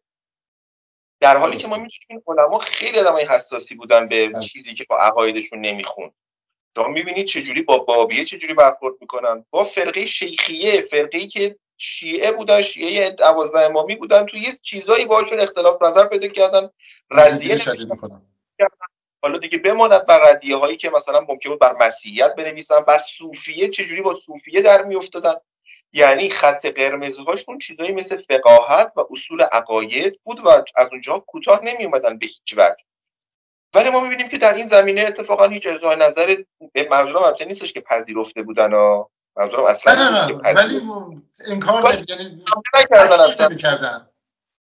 آره حمله نکردن تا اینکه توی دوران مزفری یکی از علمای شیعه عراق به نام هبت الدین شهرستانی کتابی می نویسه به نام الهیئت و الاسلام و تو اون کتاب می‌فهمه که می‌تونه از علم جدید و مخصوصا نجوم جدید واسه تبلیغ اسلام و تشیع استفاده بکنه و میاد میگه که تمام این نجوم جدید و قبلا امام صادق تو احادیث داستان به اون شکل رو مطرح می‌کنه که خودش البته اول مسیحیات سعی کرده بودن از علم جدید واسه که تبلیغ مسیحیت استفاده بکنن. بعد اهل سنت و بعد شیعیان هم به حال استفاده کردن. این جریان ما همه جا داریم. این هنوز هم ادامه داره متاسفانه. این هندوستان هم همینو می‌بینی. توی از کنم که مثلا ژاپن بودیستای مثلا قرن 18 هم که نجوم جدید اومده بود می‌گفتن اینا رو قبلا مثلا تو متون بودایی هست. و این جریان وجود داره. اینو فقط می‌خواستم به این عنوان بگم که از یه جای دیگه شروع کردن ازش استفاده کردن برای تبلیغ. ولی آیا این علوم اومد بره مثلا توی حوزه های علمی خونده بشه؟ سوال شما این بود. آیا تو حوزه های علمی حوزه علمی رو مثال گفتم یعنی هر حال جز نهادهای تاثیرگذار در جامعه حیات جامعه بود دیگه. بله. چیز جالبی که وجود داره اینه که بعد از این کتاب الهیت و اسلام و توبین شهرستانی واقعا علاقه علما به علوم جدید به ویژه نجوم خیلی زیاد میشه. یعنی آهسته آدما می‌فهمن که می‌تونن ازش استفاده بکنن. مثلا فرض کنید که ما علمای بزرگی مثل ابوالقاسم خویی رو داریم که در کتاب مهمی که در تفسیر قرآن نوشته بخشای زیادیش رو به تفسیرهای علمی بر اساس علم جدید از اختصاص داد. بعد دیگه مشهورترین تفسیری که تو دوران حاضر هم الان به حال رایجه تفسیر نمونه است. عالم شیرازی. یعنی علاقه به خوندن کتاب های نجومی البته نجوم به زبان ساده. کتاب های تخصصی علمی رو سراغش نمیره ولی کتاب های نجوم به زبان ساده. مثلا خب توی اون دوران هبت الدین شهرستانی کتاب فلاماریون بود که بله بله. چند بارم فلاماریون ترجمه شد. جالبه که خود فلاماریون هم یک آدمی بود که مروج علم جدید تو فرانسه بود و با یه خانش دینی هم این کارو می‌کرد و شاید یکی از دلایلی که تو ایران هم خیلی پسند افتاد و این کتاب ترجمه کردن همین بود که خانش دینی داشت از علم جدید. و بعد همین شکل خانش از فرانسه اومد اینجا و ما رو ادامه دادیم. علمای ما رو ادامه دادن و همیشه این مسئله ما هیچ موضع گیری سفت و سختی در قبال علوم جدید حالا ممکنه مثلا شما می‌تونی مثال بزنی بگی که شیخ فضل الله نوری می‌گفت فیزیک و شیمی بخونن بچه ها تو مدرسه اینا دینشون خراب میشه. معمولا این موارد رو شما وقتی میری از نزدیک نگاه می‌کنی می‌بینی که او میگه اول باید علوم دینی مثلا بخونن. فیزیک و شیمی بخونن. یعنی یا اینجوری هم یا اینکه مثلا تمایز بین فیزیک و شیمی با مثلا مادهگرایی رو مثلا درک نکردن. در حالی که خب بسیاری از علمای موسیقی درک کرده بودن متوجه بودن که شما فیزیک مساوی با مادهگرایی مثلا نیست. شما می‌تونید مادهگرا نباشی یا فیزیک مثلا بخونی. دقت می‌کنی؟ با ساختن مدرسه ها به هر حال مخالفت هایی وجود داشت. مخالفت های جدی هم وجود داشت. مدارس دخترانه که دیگه هیچی. مسائل مسائل وجود داشته. با اومدن تکنولوژی جدید. ولی خیلی مواردی هم هستش که مثلا میگن که علما با مثلا چه می‌دونم با تلگراف مخالف بودن بعد دیدیم ده سال بعدش همه علما فتواهاشون هم با تلگراف مثلا منتقل می‌کردن. یعنی به هر حال ممکن بود یهو با یه امر جدیدی یه شکل خاصی یهو برخورد بکنن. یه بار دیگه ای که فرصت باشه با باید راجبه صحبت کنیم چون یه دیدگاهی وجود داره که به بخشی از جامعه ما الانش حداقل شاید مثلا حداقل تو چند دهه اخیر خیلی فناوری حراس و در این حال فناوری دوست همزمانه. یعنی از فناوری نو حاکمیت میترسه ولی یه دفعه تن بهش میده و تبدیل می‌کنه سعی می‌کنه از مال خودش بکنه. فکر کنم این بحث جذابی باشه یه بار دیگه مفصل انجام بده که ریشش چیه. من بگو بگو. همین فقط می‌خواستم همینو بگم که اینطوری نیست که بگیم موافق بودن مخالف بودن. جوابهای صفر و یکی راجع به اینجور چیزها نمیشه داد. پیچیدگی. ما زیاد حرف زدیم ولی یکی دو تا نکته من دلم نمیاد الان که اینجا دارم معلوم است که دوباره بتونم گیرت بیارم ازت نپرسم. در واقع دو تا مسئله است. یکی می‌خوام متهمای اصلی که در واقع نظریه افول بهشون اشاره می‌کنه که مثلا اینها رو مقصر جلوه میده و برای اون چیزی که به نام افول می‌دونه که. و شما اشاره کردید که خب اصلا قابل نقده که این افراد یا این جریانات نقش داشتن. یه کوچولو می‌خوام به اون اشاره کنم و بعد در واقع برگردم به نظریه که شما در واقع حامیش هستین مراقبش هستین و اینکه بگم که چرا چرا چرا در واقع کمتر میشناسیمش. در مورد اون متهما یکی از اشخاصی که در واقع خیلی نام برده میشه غزالیه که در واقع این باعث شد یکی از کسانی بود که باعث شد که جریان عقلگرایی و این حرفات محکوم بشه عقب نشینی پیدا بکنه و بقیه داستان یکی دیگه از متهمای اصلی در واقع حمله مغول هست و حمله هایی که منجر به قول کتاب خونی سوزان شد یا یعنی کتاب سوزی شد در ایران. و گاه گداری هم البته مثلا بعضی ها رو میشتن میگه مثلا صحبت که مثلا خواجه نصیر خیلی کار مهمی کردش ولی چون به قدرت پیوند داد مثلا جریان های علمی رو نمی‌دونم موثر بود. به خصوص در مورد دوتای اول می‌خوام بدونم که چی فکر می‌کنین و اینکه آیا قبول دارین نقش این افراد یا اینکه نه اینها رو هم معتقدید که بزرگ نمایی شده است یا به شکل کاریکاتوری در واقع بخشایی شده داریم عنوان می‌کنیم. به خصوص میگم راجع به غزالی و کتابخونی سوزان. ببینید شما زمانی که آثار متعدد امام محمد غزالی رو می‌خونید که با احمد غزالی نه فرق داره. آره. آن غزالی از بزرگان مکتب اش... اشاعره است. بله. از پیش از او هم وجود داشتن و متکلمان و الهیدانانی بودند که هم با ظاهر پرستی بعضی از الهیدانان اون روزگار مخالف بودن یعنی از استفاده از عقل در الهیات دفاع می‌کردن. ولی معتقد بودن که متکلمان معتزله هم دارند دچار اشتباهاتی میشن. دارن به عقایدی معتقد شدن مثلا مثل عدل که در واقع اخلاق رو بالاتر از خدا می‌ذاره در حالی که اخلاق باید زیل اراده الهی باشه و بالاتر از خدا نمی‌تونه قرار بگیره. و برای وسط حرف قبل از اینکه جداشه برای اینکه تو ذهن مخاطب باشه یه چند نفری از چهرهای برجسته معتزله رو چون می‌خوایم در واقع نقدشون به اونها هست برای اینکه تو ذهنمون بیاد کی به کیا حرف می‌زنیم چهرهای شاخصشون کیا هستن؟ یکی از چهرهای شاخص معتزله خب جاهز هست. از کنم خدمت شما که حالا اسما رو من یکم فراموش کردم وسط تعطیلات هم هست آره من وسط تعطیلات گرفتم. دیگه ولی مثلا فردی مثل ابن سینا رو شما توی این رد قرار میدین یا نه؟ خب ببینید ابن سینا متکلم نیست. نیست یعنی بله. در اون روزگار کلام بعدها بیشتر فلسفی شد. کلام و فلسفه معمولا از همدیگه اون در روزگار ابن سینا فاصله داشتن. ولی خب ابن سینا به خاطر عقاید دینیش که شیعه اسماعیلی مذهب بود اسماعیلیه بخش های زیادی از عقاید معتزله رو حمل کردن همراه داشتن. همونطور که شیعیان اصنا هم همینطور بودن. هم کردن. مفهوم عدل که من الان از معتزله گفتم یکی از اصول دین در عقاید شیعه هم امامیه و خب اسماعیلی هم هست. درست. مرسی. خواهش می‌کنم. ولی در اون روزگار آدمی مثل ابوالحسن اشعری اومد گفتش که این که خداوند مجبور باشه اخلاقیات رو اخلاق یعنی بالاتر از خدا باشه این با عقل جور در نمیاد و شروع می‌کنه یه سری جالبه یه سری معماهای منطقی درست می‌کنه و میگه بر اساس این معماهای منطقی اگر تو بگی مثلا خداوند بر اساس یه سری اصولی بالاتر از خودش باید عمل بکنه اینا به تناقض منجر میشه. یعنی باز بر اساس یه سری برهانهای استدلال استدلال سعی می‌کنه نظر استاد خودش رو با استاد خودش مقابله می‌کنه ابوالحسن اشعری و میاد مکتب جدیدی رو مطرح می‌کنه. خب اشاعره چه خود ابوالحسن اشعری این مکتب به وجود بود چه اشاعره متعددی حالا غزالی فخر رازی اسدالدین ایجی و خب کلی ما متکلم مهم.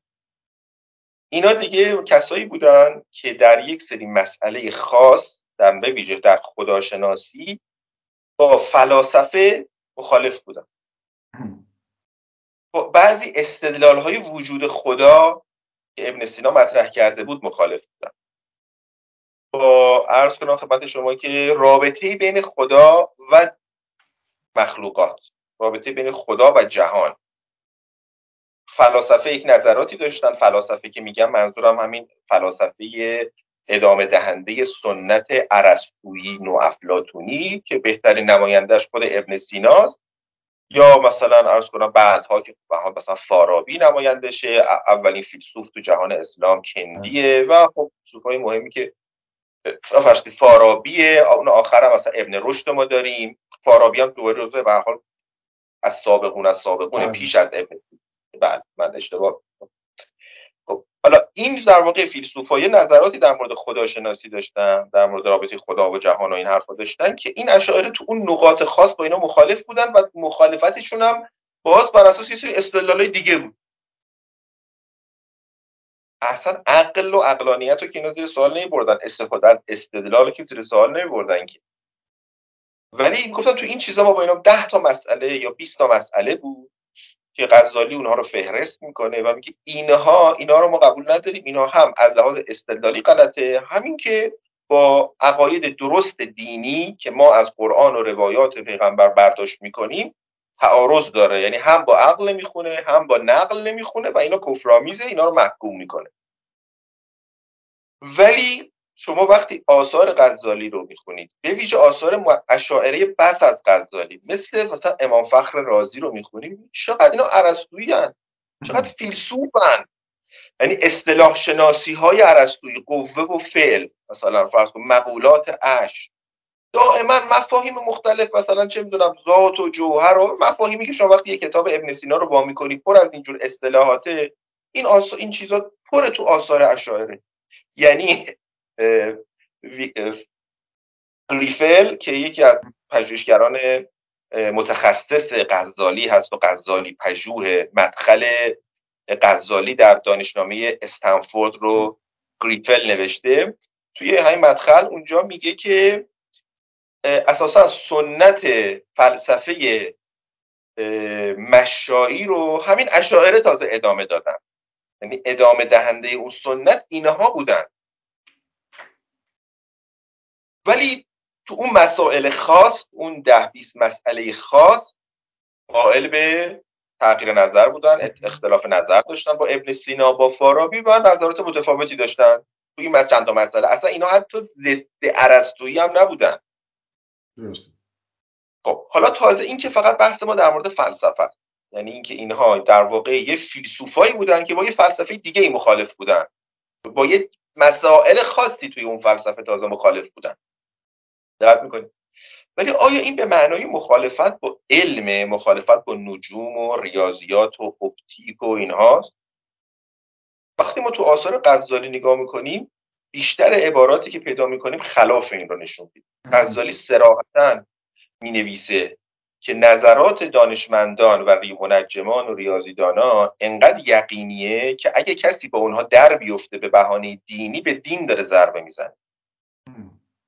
اگر شما دیدی یه جایی آیه قرآن با دستاوردهای دانشمندان تعارض داشت قرآن رو یه جوری تفسیر بکن که به حرف دانشمنده بخوره. مثلا مسئله کرویت زمین رو مثال می‌زنه.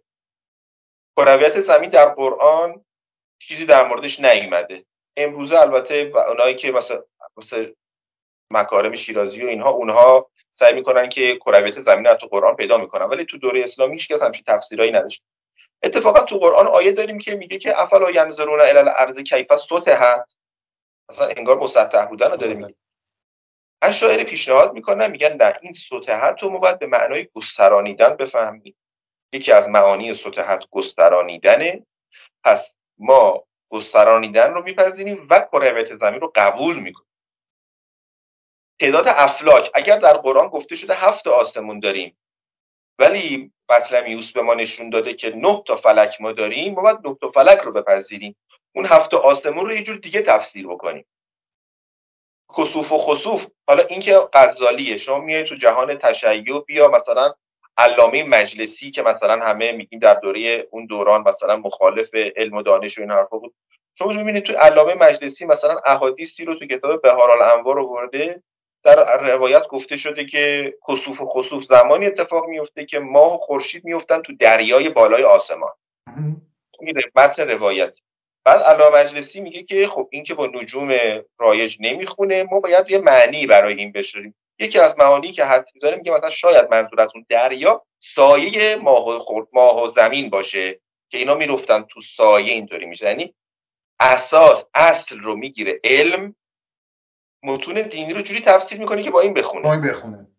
دقیقا. این در واقع اینکه شیوه شیعه بود شما می‌تونی بگی که اینا شیعه بودن به غزالی کاری نداشتن.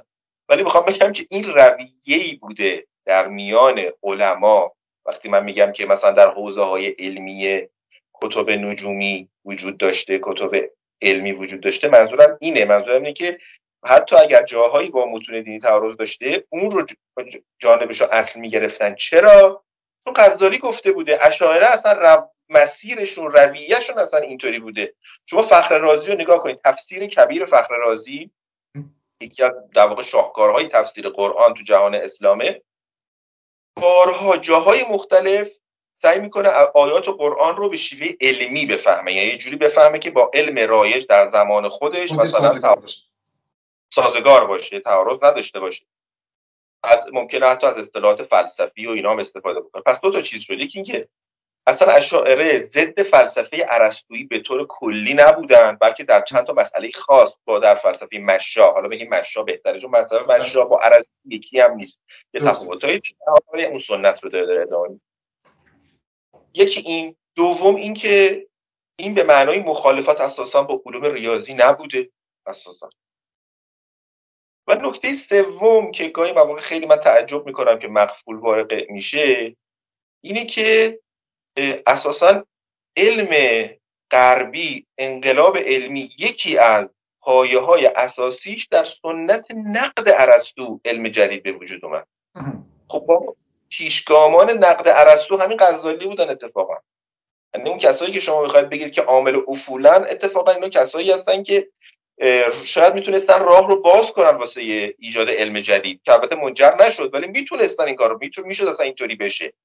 ما بسیاری از منتقدان ارسطو در دوره رنسانس رو وقتی نگاه می‌کنیم مثلا نیکولاس کوزایی مثلا ویلیام اوکامی.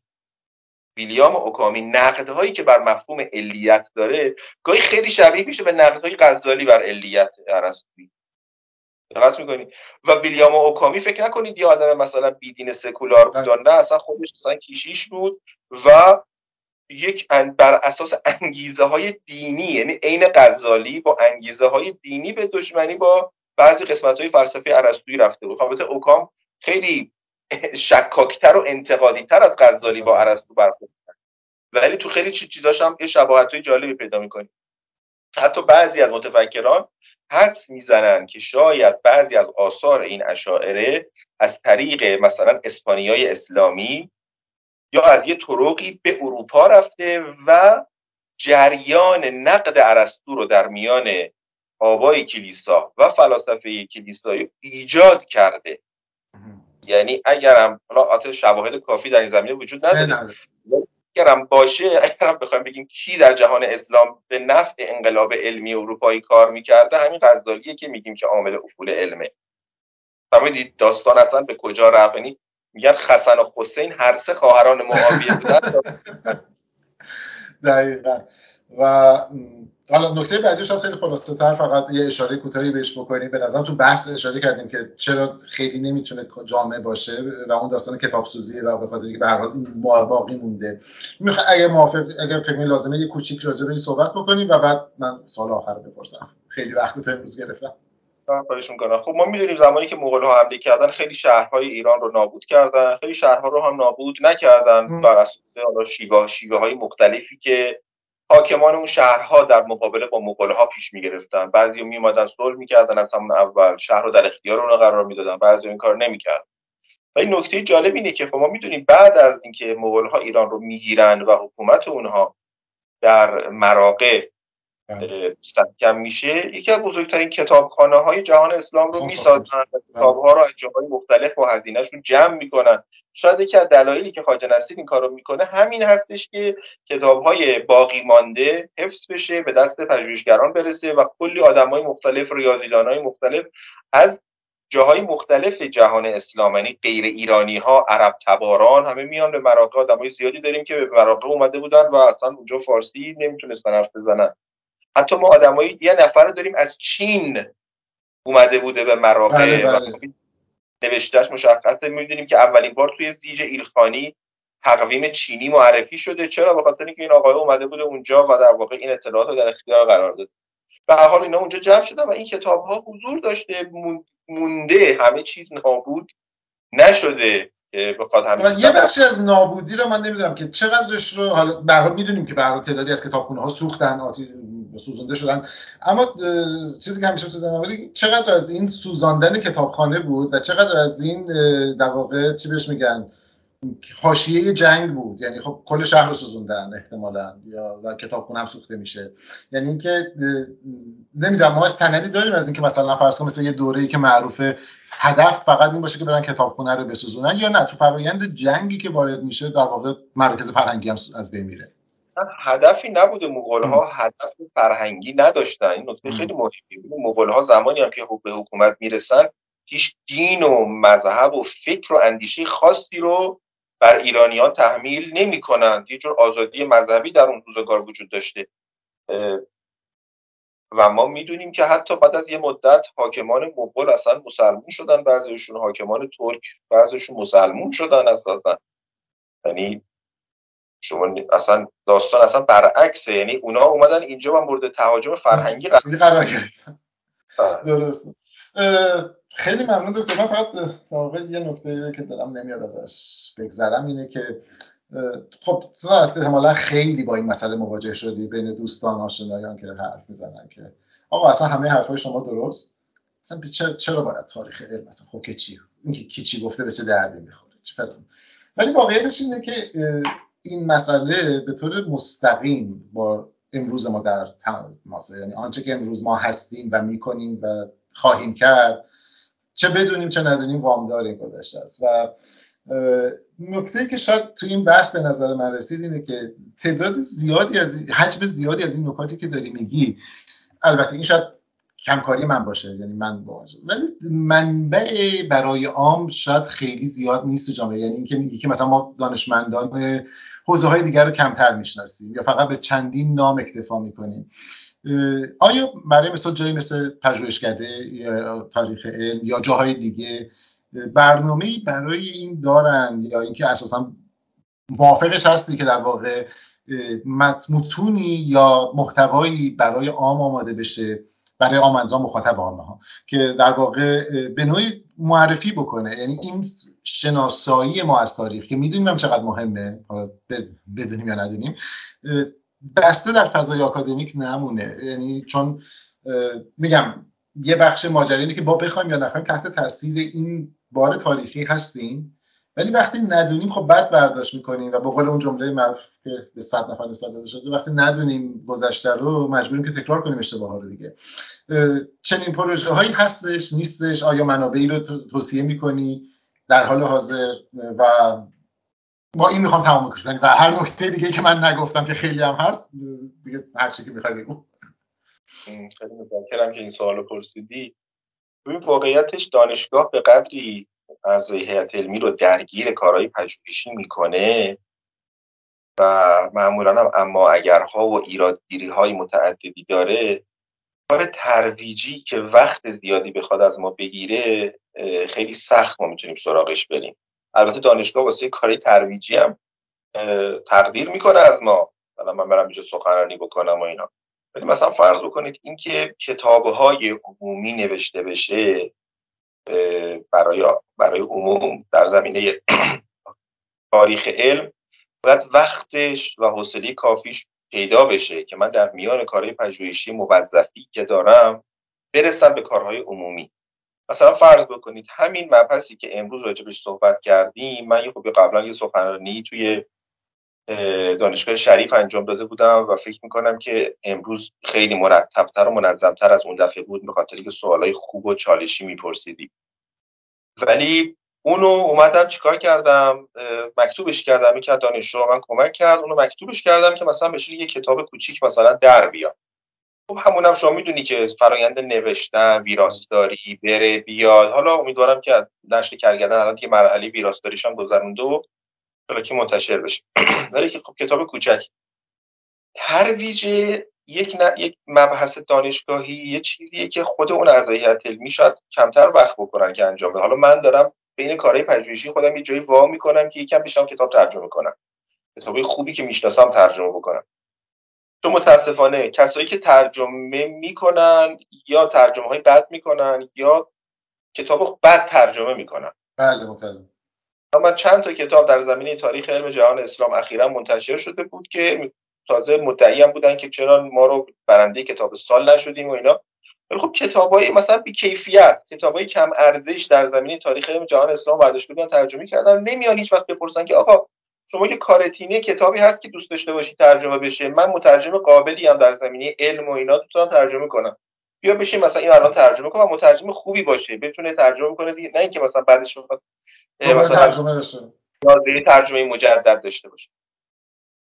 از طرف دیگه خب یکی از کسایی که می‌تونن این کارا رو بکنن فارغ التحصیلای ما هستن. فارغ التحصیلای ما در رشته تاریخ علم. شاید می‌تونن همچین کاری بکنن. ولی خب فارغ التحصیلای ما خیلی اندکن واقعا. چون ما فقط ما دانشگاه تهران هستیم که در مقطع ارشد داریم دانشجو تربیت می‌کنیم و به تازگی سال اولی هستش که مقطع دکتریمون راه افتاده. از میان همین بچه ها چند تاشون توانایی ترجمه خوب با فارسی تمیز دارن؟ خیلی کمه از بین همونا من یه چند بار دسترین کردم بچه هایی رو که بیا مثلا این کتابو که الان که خانم برنتیه سلام نوشته در زمینه علم در جهان اسلام کتاب خوبیه. مثلا گفت باشه رفت ترجمه کرد بعد دیگه اصلا قطع شد اصلا دیگه تلفنمون هم جواب نمیده. اگر این برنامه رو می‌بینه لطفا جواب بده. دارم که جواب بده.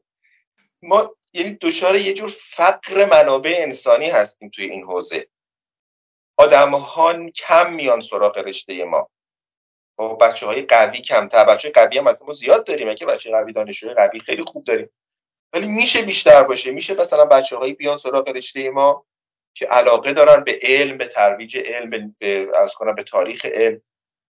و اینم رشته خیلی شیکیه. به خدا. و لازم نیستش که حتما مثلا فلسفه هم رشته خوبیه جامعه شناسی هم رشته خوبی رشته تاریخ علم هم. رشته خوبیه. حالا ما تاریخ علم در جهان اسلام کار می‌کنیم. اینکه بچه ها بیان عربی یا عربیشون رو تقویت بکنن بیان توی رشته کار بکنن خیلی مواقع بچه ها رغبت نمی‌کنن. حالا چه موانع فرهنگی و اجتماعی وجود داره برای اینکه ما همچین دانشجویی داشته باشیم؟ بعد فارغ التحصیلایی بیان که فعال باشن. بیان در زمین ترویج این علوم کار بکنن. بیان مقاله های پژوهشی که چاپ میشه رو بیان تبدیلش بکنن به کتاب کمک بگیرن از پژوهشگران خودشون تو کار خودشون ادامه بدن این کارو. اتفاقات کم میفته یعنی چند نفری ما کلا تو پژوهشکده تاریخ علم 4 5 نفر عضو هیئت علمی هستیم که درگیر کاری پژوهشی خودمونیم. من تازه بینشون پرکاره هستم که یعنی پرکار از جهت ترویجی مثلا اینکه هی مثلا چند پادکست دارم و فلان و یعنی اون هم تازه خب با کیفیت بسیار پایین مثلا شما پادکست منو بشنوی معمولا همه میگن که چرا قد کیفیت ضبط پایینه؟ خب دیگه متاسفانه همینم می‌شد نباشه. ولی من دیگه بله. گفتم که کیفیت پایین ولی حداقل شنیده بشه. آره ولی به نظر می‌رسه که این جزء بخشای ضروری ما تو خود علمم داریم که به هر حال امروز صحبتش کردیم. بحث علم و حالا رشد یا افول یا هر چیزی که می‌خوایم بگیم مسئله مستقل نیست یعنی در علم یکی از بافتارهای بافتار جامعه است که اقتصاد داره سیاست رو داره آگاهی عمومی رو داره و تا ما به هر خصوص حوزه تاریخ که می‌رسه برای ما که علم دوستان تاریخ علم اگر ندونیم خب مسیرمون احتمالا خیلی قدم های بعدیمون هم قدم های مستحکمی نیستش. واسه همین خیلی ضرورت داره این بخش ترویج. به نظر من شاید من ترویج رو دوست دارم از دل عمومی میگم. ولی امیدوارم فرصت ایجاد بشه که هم شما بیشتر کار بکنین هم دانشگاه بیشتر امکانات بده.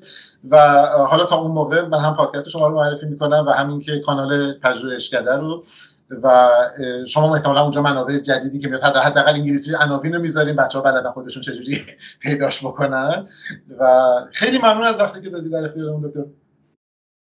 خواهش می‌کنم. من اینم شاید بد نباشه که بگم. بله. ببینید مثلا یکی از اصلی ترین استدلال ها واسه اینکه علم در قرن هفتم و هشتم تا دهم و یازدهم ادامه داشت همین مبحث مدل های غیر بطلمیوسیه یک نهزت مهم با نوآوری های جدید که اتفاقا در زمان ابوریحان و اینها وجود نداشت و اتفاقا اصلا از قرن هفتم این جریان مدل های غیر بطلمیوسی بله. و نوآوری مطرح شد. خب تو این زمینه حداقل من یک کتاب چاپ کردم. بله خب پس این کارو کردیم دیگه. حالا این کتاب چقدر خونده شد؟ چقدر دیده شد؟ این کتاب نمی‌خوام بگم بهترین کتابی که تو این زمینه می‌تونه وجود داشته باشه. خودش اشکالات خودش رو داد. من خودم تو نسخه خودم دائما نگاه بکنی اشکالات دیگه به چشمم خورده و توش زدم که درستش کنم. ولی منظور این که خب شما میگی که تو این زمینه کار نکردید حالا این یه کار مثلا این یه کاری که حالا می‌تونست خیلی بهترم باشه ولی حالا در حد وسع من یه همچین چیزی در اومد. اون کسایی که تریبون دستشونه اون بزرگان ما اندیشمندان ما آیا مثلا هیچ وقت به خودشون میگن که این کتاب این شاگرد کوچولومون مثلا گمینی مثلا یا قلندری و یا اون دکتر کرامتی مثلا اینو یه نگاهی بکنیم. بعدا مثلا وقتی که ما که تریبون داریم مثلا بزرگانی که حرف می‌زنن در مورد وضعیت علم در مملکت ما خب باید بیان کارهای جدید این بچه هایی مثل ما رو بخونم ما خود ما بزرگ شده مجله نجومی. مجله نجوم ما رو اصلا به این سمت برده به این جریانات برده. خب حالا که ما که شاگرد شما ایم اینقدر از شما یاد گرفتیم شما بیا یه نگاهی بکن به این چیزا و این صدای ما رو برسون. متوجه هستین چی میگم؟ این چیزی که دل ما میسوزه. و بدون اینکه علاقه وجود داشته باشه برای اینکه کارهای نو تو مملکت شنیده بشه پیش کسوت های ما راه خودشونو میرن. پیش کسوت های ما هستن که می‌تونن صدای ما رو برسونن ولی علاقه ای به اینکه به نسل جدید ندارن. امیدوارم که ما این کار رو با نسل بعدی خودمون نکنیم. آره واقعا تنها امیدواری همینه که حداقل این زنجیره وجود ادامه پیدا نکنه.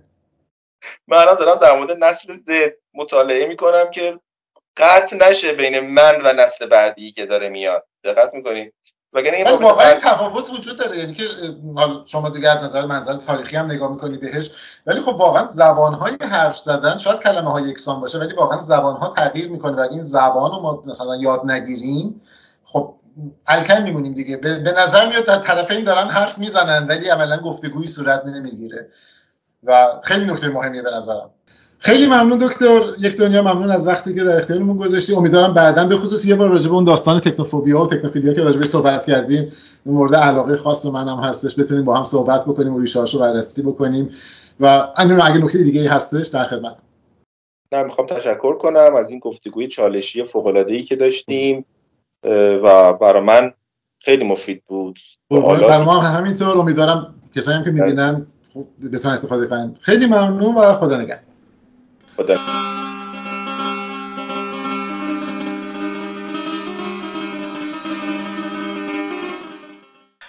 ممنون از دکتر امینی و ممنون از شما که در واقع بیننده این برنامه بودید این گفتگو بودید. اگر مایل بودید و به نظرتون مفید اومد لطف کنید اون رو با هر کسی که ممکنه دوست داشته باشه به اشتراک بذارید.